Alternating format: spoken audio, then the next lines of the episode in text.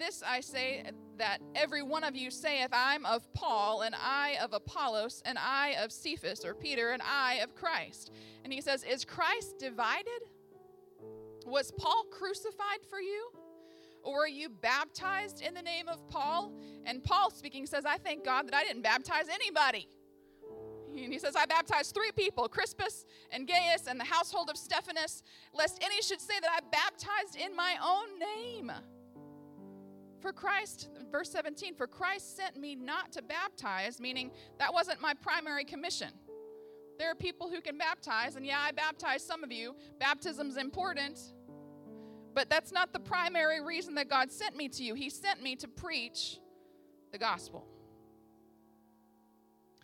Christ sent me to preach the gospel not with wisdom of words, lest the cross of Christ should be made of none effect. For the preaching of the cross is to them that perish foolishness, but unto those who are saved, it is the power of God. And so today I come to bring you a reminder of the gospel. A reminder of the gospel. Lord, I thank you for the people that you have assembled in this place. Thank you for the word that you have helped me to put together to share with this people. God, I pray that you would anoint my lips to speak what needs to be said and only what needs to be said. God, I pray that you would anoint the ears of all of us to hear your word, to hear it in a way that affects us, that changes us, that transforms us. I bind every worldly spirit or worldly attitude that would be speaking words in the ears of people today. And I pray for an atmosphere and an environment for absolute truth to be heard in clarity. In Jesus' name. If you agree with that prayer, would you just say, In Jesus' name? Amen. You may be seated.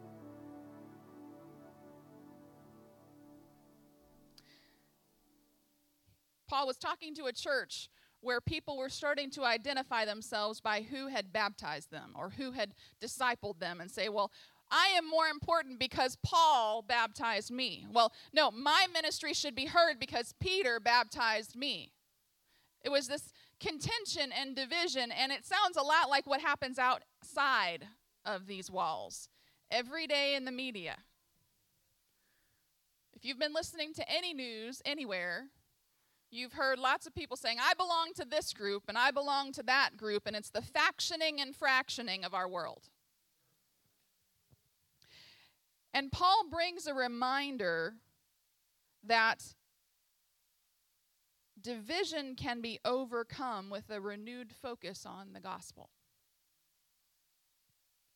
Division can be overcome with a renewed focus on the gospel. Elder T.F. Tenney, who has passed on now to his reward, wrote a book and he said, Let's keep the main thing the main thing. Man, there's so many side tracks that we could take in the world in which we live, and sometimes we just need to be reminded to keep the main thing the main thing the central focus, the, the, the thing that's pulling us all together. And so I stand here today to remind us of the gospel. We've been well reminded in music of the impact of the gospel, of some truths of the gospel. And I just want to ask you do you remember the gospel? The gospel, this, this concept and core message, central message of the Bible, the, the real reason that Jesus came, the real reason that God manifests himself in flesh was the gospel.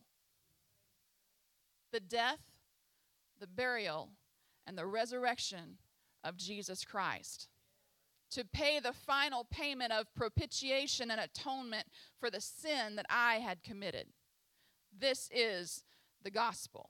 And so I'm here to remind us of the saving power of the gospel, of our deep need for the gospel. Lest we forget, before we come to God, we are lost. Separated from God because of our unholy and fallen human nature. We inherited it. It's not that we did anything at birth to earn a, a fallen nature, it just comes. It comes with being human because of Adam's sin. And because our inherited Adamic nature is so unlike his holiness, we are separated from God. Before we come to know him, before we meet him, like the song just said. Till I met him, I was separated from him. And over and over and over again, I have to meet him again. Keep coming back and keep coming back. I need to be reminded of the gospel that his holiness can only be fully experienced when we have uh, identified with his cross in repentance and with his burial in water baptism and with his resurrection as we receive the baptism of the Holy Ghost with the initial sign of speaking in this language that none of us have ever learned before. This is how we become part of the gospel. This is how we live out the gospel. We need this reminder that the gospel is not just about my initial salvation but then it becomes my identity. And the gospel should lead me to a place of change. Change at the most fundamental level of my life. Change at a foundational point where I am no longer just a, a, recipient of the gospel, but I am an experiencer, a liver out of the gospel. Romans chapter 12 and verse 1 I'm going to read from the New Living Translation. It says, And so, dear brothers and sisters, now when he says that, he's talking to the church. He's not addressing people who haven't yet experienced the gospel. He's talking to people who are trying to live it out. And he says, So, dear brothers and sisters, I plead with you to give your bodies to God because of all that he has done for you. Let, let your bodies be a living and holy sacrifice, the kind that he will find acceptable. And that's truly the way that we worship him. Verse 2 says, Don't copy the behavior and customs of this world. King James says, Be not conformed unto this world. Don't let this world shape you and make you and, and, and form you into its image. It says, don't copy the behavior and customs of this world, but let God transform you into a new person by changing the way that you think. Then you will learn to know God's will for you, which is good and pleasing and perfect. We are not to walk like the world. We are not to talk like the world. We are not to look like the world. We are not to be confused in any way with this world. We're not to be conformed to their attitudes or their words or their behaviors. There should be separation between the church and the world. Why? Because His holiness is drawing us. Holiness itself is about separation unto God. And if I've received the Holy Spirit, I have this drawing force inside of me that's pulling me out of an unholy world and to a holy God. He begins to transform us by changing the way that we think. That holy presence starts to affect my mind. And all of a sudden, I, I, start bringing my worldly understandings and my ideologies and paradigms that have been shaped by the prominent philosophies of this world, and I start filtering them through this. And I start saying, wow, you know, I grew up being taught this. Does that does that really line up with scripture? Is that really scriptural? Let's get a little more real. I saw this cool meme on Facebook. And man, it really spoke to me. So I hit share. And it has nothing to do with scripture. It doesn't line up to scripture. It's not a truth. Somebody might say it's my truth. I'm getting ahead of myself just a little bit. There are some opinions that we've learned from the world that we need to allow God to change. As we start coming into church, all of a sudden the way that we think starts to get challenged by the Holy Ghost. Some of us who've been in church for a long time, we need to let the Holy Ghost challenge some ways that we think. Let Him correct some things that come out of our human fallen mind. The world's wisdom will never lead you to the knowledge of God. Paul continues, if we go back to 1 Corinthians chapter 1, he continues in verse 18 and he says, For the preaching of the cross is to those who perish foolishness. People who are not on the right path, people who are not pursuing God, people who are pursuing destruction by their lifestyle, they feel like the preaching of the cross is foolish. But unto us who are saved, it is the power of God.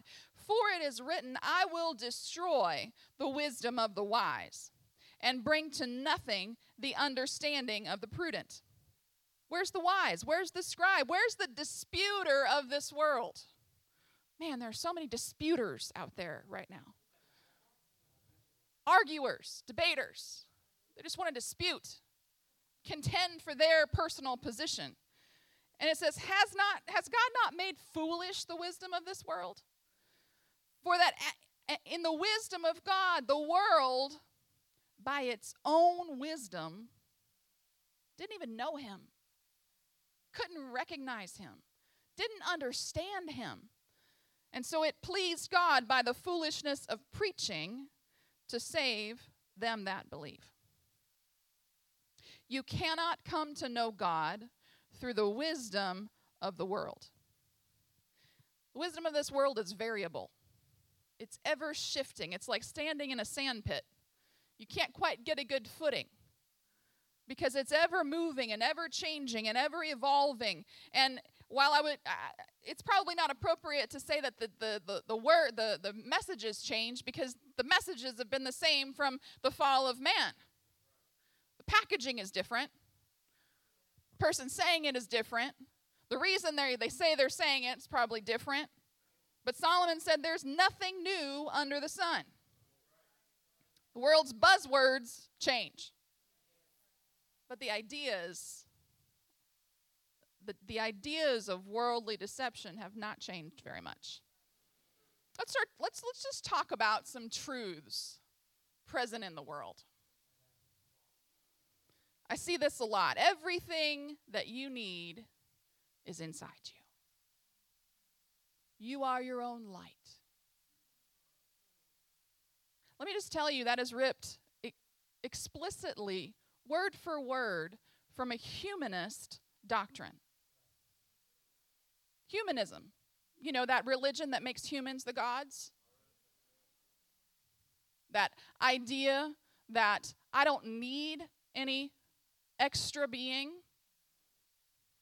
to shape me or inspire me or fill me or redeem me. Everything that I need is in me. It's a lie from the pits of hell. Proverbs 14 chapter and verse 12 says, "There is a way that seems right to a man, but the end thereof are the ways of death." Without God, we are lost. We are in sin, and we have a deep need to be redeemed to be purchased, to be cleansed, to be changed. When I am born, everything I need for life is not in this vessel because I've got a, a, a God shaped hole that needs to be filled. He created me that way. He created me with a desire for relationship with Him. He created me to be fulfilled by a relationship with Him. And so, if we believe this lie that says everything that I need is inside me, I will always feel unfulfilled with my life. Why? Because it's a lie. It's a lie. Second lie is human nature is fundamentally good. People can always work to be better, but humanity on the whole is not so bad to begin with. This is fundamental humanist ideology. And it is everywhere. It's ubiquitous in our culture. You walk into schools and I'm not saying they're doing this for the reason of being new age or anything like this, but you look at the posters that are supposed to affect our children's self esteem. You see a lot of this. You see a lot of this type of general undermining of the truth of God's word. You can do it. No, I can do all things through Christ, which strengthens me. The partial truth is never enough to satisfy the fullness of salvation. Jeremiah 7 and verse 9 says that the human heart is deceitful above all things and desperately wicked. Who can know it? The heart, this center of our motivations, is not good. It's desperately wicked. And we do our best as, as parents or as grandparents to, to teach and shape our children and grandchildren so that they have these moral understandings and follow social rules that make them good citizens and, and, and raise them up to value others. But without those teachings that are rooted in Scripture, by the way, without that, we've seen what human civilization can be when there's no adherence to a moral foundation. It's not pretty. Human beings are not fundamentally good because we have a fallen nature. When God first created us, yes, we were created in His image and there was a perfection there. But when sin was chosen by the first generation, it has affected every generation. And we inherit this fallen and corrupted version of the perfect humanity that God created. This is, this is the idea of evolution, that we evolve to be better and better and better. Nothing in the world goes from chaos to order. Nothing. We, nothing in the world gets better without care, without uh, intervention. Hum, human beings are the same. We can go from chaos to order only by divine intervention. This is the truth. This is the truth. We've got to be very careful about the truths that we choose to believe. Because one mistruth or one distorted truth can lead you into many other lies. It opens the door for deception. Pastor talked about truth last week, and it, it has been sitting with me. Another deception of this world is this concept, and we see it everywhere, and I kind of wish our young people were hearing this right now this idea of speaking your truth. Speak your truth. Biblically speaking, there is no such thing as your truth. That concept, again, is straight out of New Age humanistic teaching that tries to have spirituality without God. That I can have these, these, this, this understanding or this enlightenment that somehow in, inspires me to move forward in my life, and nobody can argue with my truth. This statement has no place in the mouth of a Christian. This statement has no place on the Facebook page of a Christian. Why? Because my truth does not matter. His truth matters. His truth matters. You want to talk about your experience or your understanding or your wisdom, that's fine. But biblically speaking, the only one who owns the right to truth is the creator of truth. He doesn't just speak truth, he is the truth.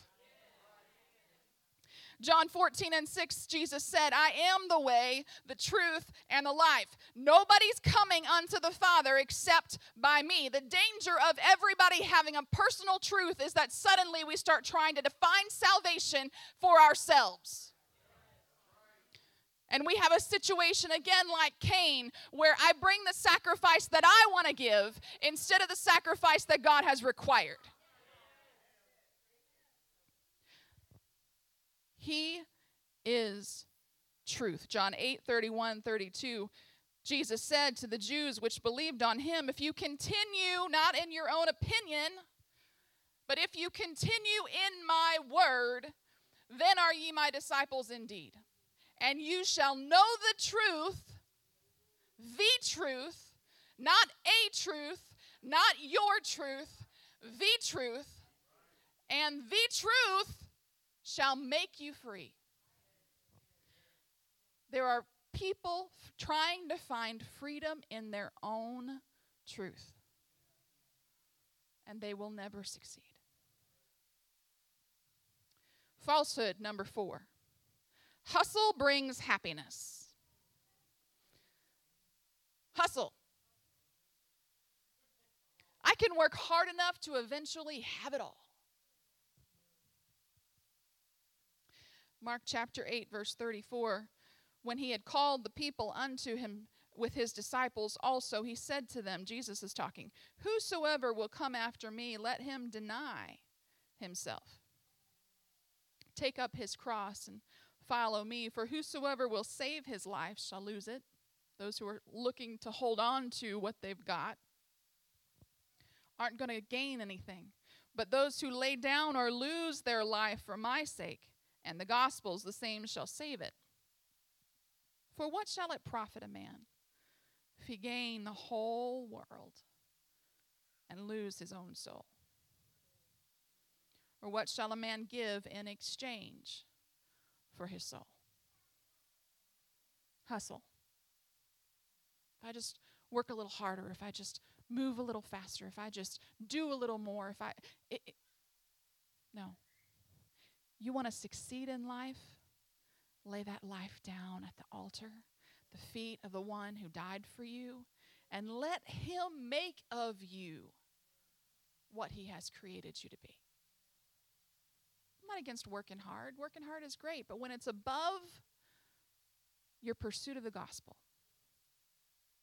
when you think truly that hustle brings happiness, that if I just work hard enough, no, that is a lie from the pits of hell. If you will submit if you will obey, if you will believe, if you will pray, if you will pursue, if you will study the Word of God, if you will align your lifestyle to this book, there is a, a, a gifting of success in His righteousness that covers you. And He inspires you with what you should be doing and how you should be living. Happiness is not found in the hustle. Worldly wisdom attempts to convince us that our own abilities and understandings are sufficient for the task of saving ourselves. But Jude chapter 1, verse 25, I guess Jude only has one chapter. Jude, Jude verse 25 puts things back into perspective. To the only wise God, our Savior be glory and majesty, dominion and power, both now and forever. This is solid, old fashioned preaching. I know it's not cool to decry popular memes and buzzwords of the generation, but it is time for some good old fashioned preaching. Not the preaching that even goes back to the last century, but the preaching that goes back to the original. This is the measure. This is the standard. And it's time for some truth bombs to be unleashed in our own lives. I want that truth to explode everything else that I've, I've let filter in from the world. I want to see him like he says he is. I want to see you like he says you are. I want to see myself through the lens of his truth and his understanding.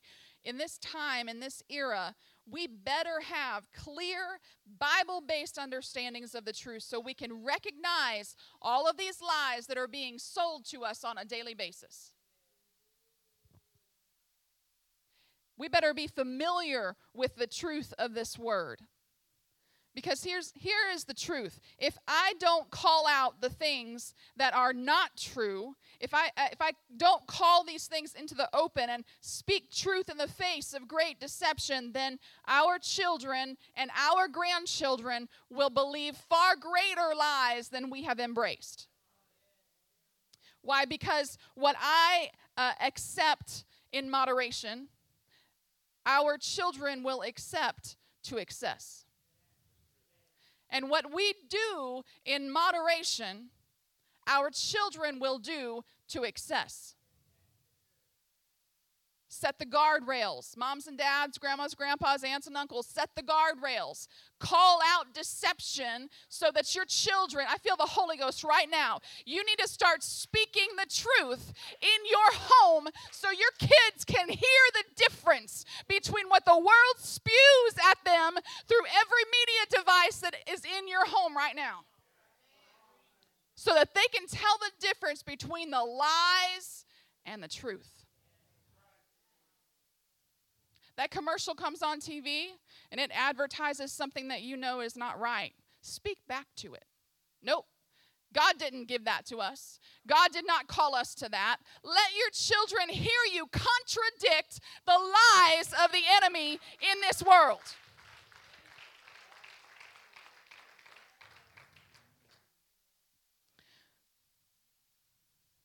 Are you open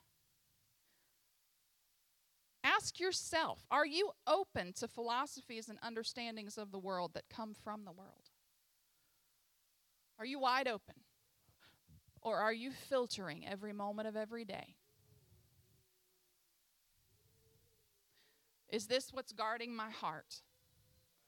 Is this what's keeping my spirit pure? Is this the measure by which I measure everything else?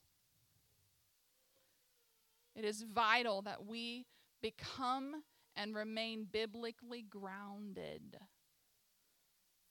because it's only going to get harder to discern the lies from the truth. We better pray God gives us great discernment in these last days. 2 Corinthians chapter 10 and verse 3 says, For though we walk in the flesh, we do not war after the flesh. For the weapons of our warfare are not carnal, but they are mighty through God to the pulling down of strongholds, casting down imaginations. What's that stronghold? It's an imagination. It's a high thing that exalts itself against what we know to be true in God, the knowledge of God, and bringing into captivity every thought not just the sinful ones, not just the ones that you easily label as wrong, every thought, every teaching, every idea, bringing it into the captivity unto the obedience of Christ. Every wind of doctrine, every TV preacher.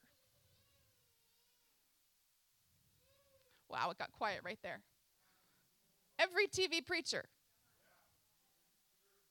Not everybody who believes in God speaks truth. Every earthly philosophy. If you sit in classes and you're being taught by experts who do know their field really, really well, and they start talking about things that are in the spiritual domain, you better pass that through this word. I filtered every day. I went to a secular college for four years. I got my master's uh, for three and a half years. Every single day, I'm filtering. God, this doesn't line up with your word. I may have to spit this back out on a test, but it's not getting into my spirit. Every thought, every definition of who I am, every science falsely so called, I'm filtering it through the Word of God. Why? Because the gospel is at the center of it all. And my obedience to the gospel is not just about repentance and baptism and being filled with the Holy Ghost. My obedience to the gospel is about my lifestyle, it's about my thought life, It's about the truth. I bring these things unto the obedience of Christ, unto the obedience of His Word, unto the knowledge of God, letting His knowledge, or what we know to be true in God, shape what I believe. And this is in every domain. I, I, Brother Brian, I don't talk politics a whole lot. I was a political science minor in college. I love to talk politics. My natural self enjoys that. I don't talk politics a whole lot. Why? Because the gospel is central. The gospel is the message that I really want to convey. I am going to speak politically for just one moment, though. You better let this book determine what you politically embrace and believe. Every domain of my life social, political, what I do out there, what I do in here, most importantly, what I do in here and in here. Everything needs to be reminded of the gospel. I was redeemed. I was bought with a great price. He paid for me, not just so I could live in heaven with Him, but so I could live a redeemed and sanctified life here. Let's all stand. The messages from this world and the message from the Word and from this pulpit are never going to line up. The world will always be pulling against the messages of the Word and the messages of the pulpit. The world will never encourage you to have a true, real, life changing relationship with God. So, somebody needs to hear this next statement. The Lord gave it to me specifically for somebody in this room. You need to stop waiting for a sign to come from outside of the Word of God, the will of God, the, the speaker, the preacher that's giving you access to, to, to truth. Stop looking for a sign in signs.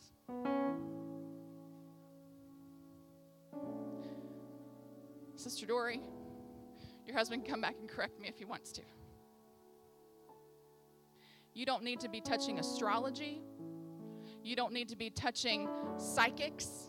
You don't need to be touching these other spiritualistic, new age understandings. It's not Christian. I don't need that. I've got Him.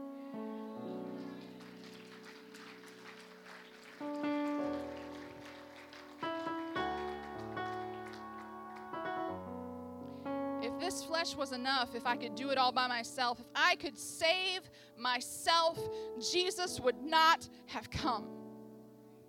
But he did. He came and he lived and he taught and he exampled for us what a spirit filled life would look like. And he submitted that flesh to suffer horribly, unjustly, and to die a criminal's death.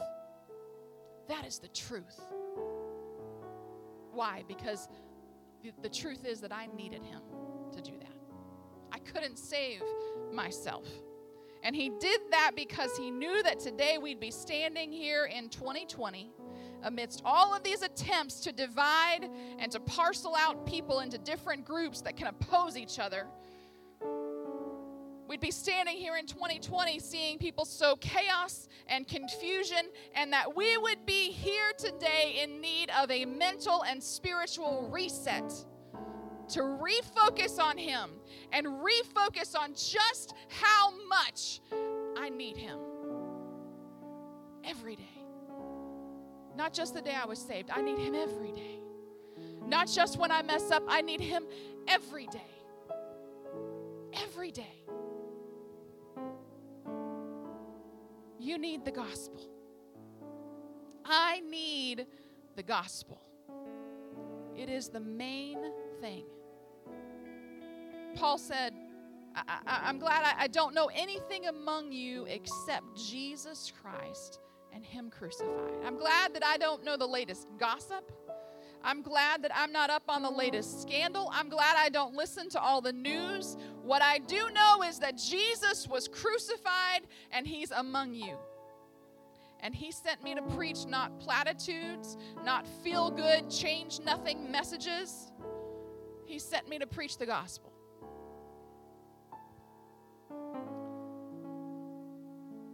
Some of you are here because you have found the messages of this world to be hollow and useless. And you're in the right place. There is truth here that will make you free. And today is your encounter to become an experiencer of the gospel. You've heard it, you've desired it, you've been drawn to it. You wouldn't be here unless the Spirit was drawing you. Today is your opportunity. Would you just close your eyes with me right now?